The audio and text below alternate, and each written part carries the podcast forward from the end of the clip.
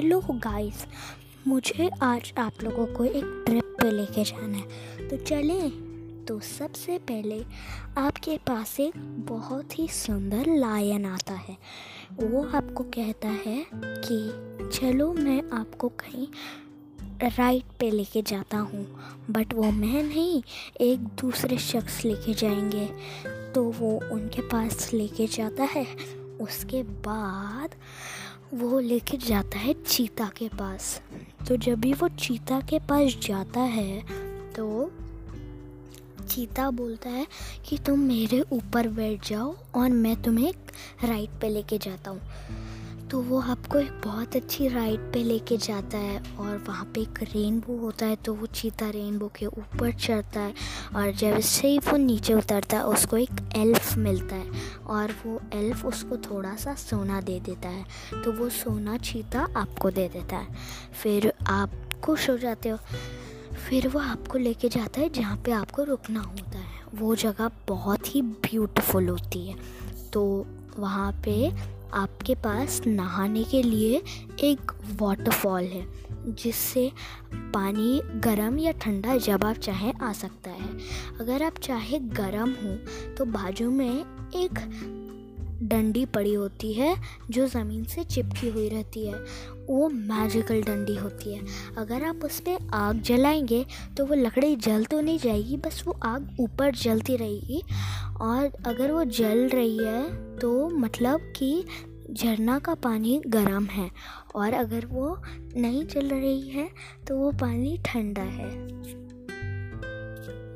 हाँ अब आपके पास है एक पॉन्ड जिस पॉन्ड में आप कोई फिशेस देख सकते हो और बहुत सारे छोटे बड़े फिशेस देख सकते हो, कलरफुल और उसके बाद आपके पास सोने के लिए एक पेड़ है। आपको लग रहा होगा पेड़ पे कैसे सोना है? तो वहाँ पेड़ के सामने एक लाडर थी। अगर आप वो ले, लाडर पे चढ़ोगे तो ऊपर एक बहुत ही फ्लैट जगह है। जहाँ पे पत्तियाँ लगी हुई हैं तो वहाँ पे आप सो सकते हो। और उसके नीचे वुड है तो आप नीचे गिर भी नहीं पाओगे। ओके तो उसके बाद आप वहाँ पे सो सकते हो।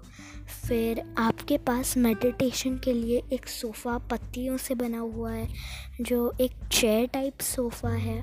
और वहाँ पे जब भी आप चाहो तो आप एक हिरण को बुला सकते हो। वो आपके लिए कुछ भी करेगा मतलब आपको कुछ भी चाहिए तो वो आपके लिए लेके आएगा।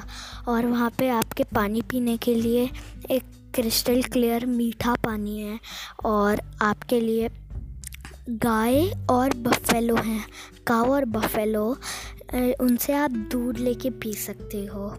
और आपको, आपके पास गुआवा मैंगो ऑरेंज एप्पल इन सब की ट्रीज़ हैं। तो आप वो सब फ्रूट्स भी खा सकते हो।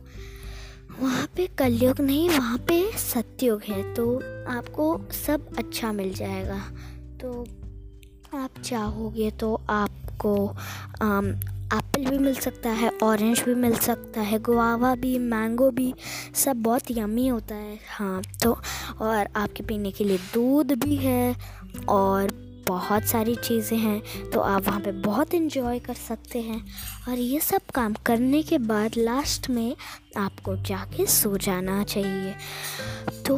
फिर अगर आप उठोगे तो वहाँ से अगर आप अपने बेड पे बैठ जाओगे और एकदम सामने देखोगे तो आपको एकदम स्ट्रेट आपके आँखों के सामने सनराइज़ दिखेगा, जो एकदम आपके आँखों के सामने होता है।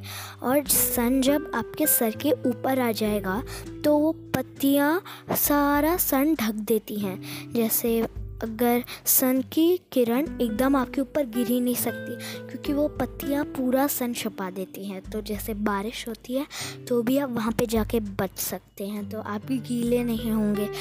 और आपके पास आ, सारे कपड़े हैं हर टाइप के। जैसे आप चाहेंगे पत्तियों से कपड़े बनते थे पहले के ज़माने में। एकदम कंफर्टेबल वाले पत्ती एकदम सॉफ्ट पत्तियाँ हैं जिससे एकदम कंफर्टेबल कपड़े बन सकते हैं। और उस ज़माने पे ऐसा नहीं होता होगा कि आप कोई एनिमल को काट के उसका फर लेके बनाओ। उसमें आपको जैसे मान लो समर है तो उन्हीं पत्तियों में आपको नॉर्मल लगेगा, गर्मी नहीं लगेगी।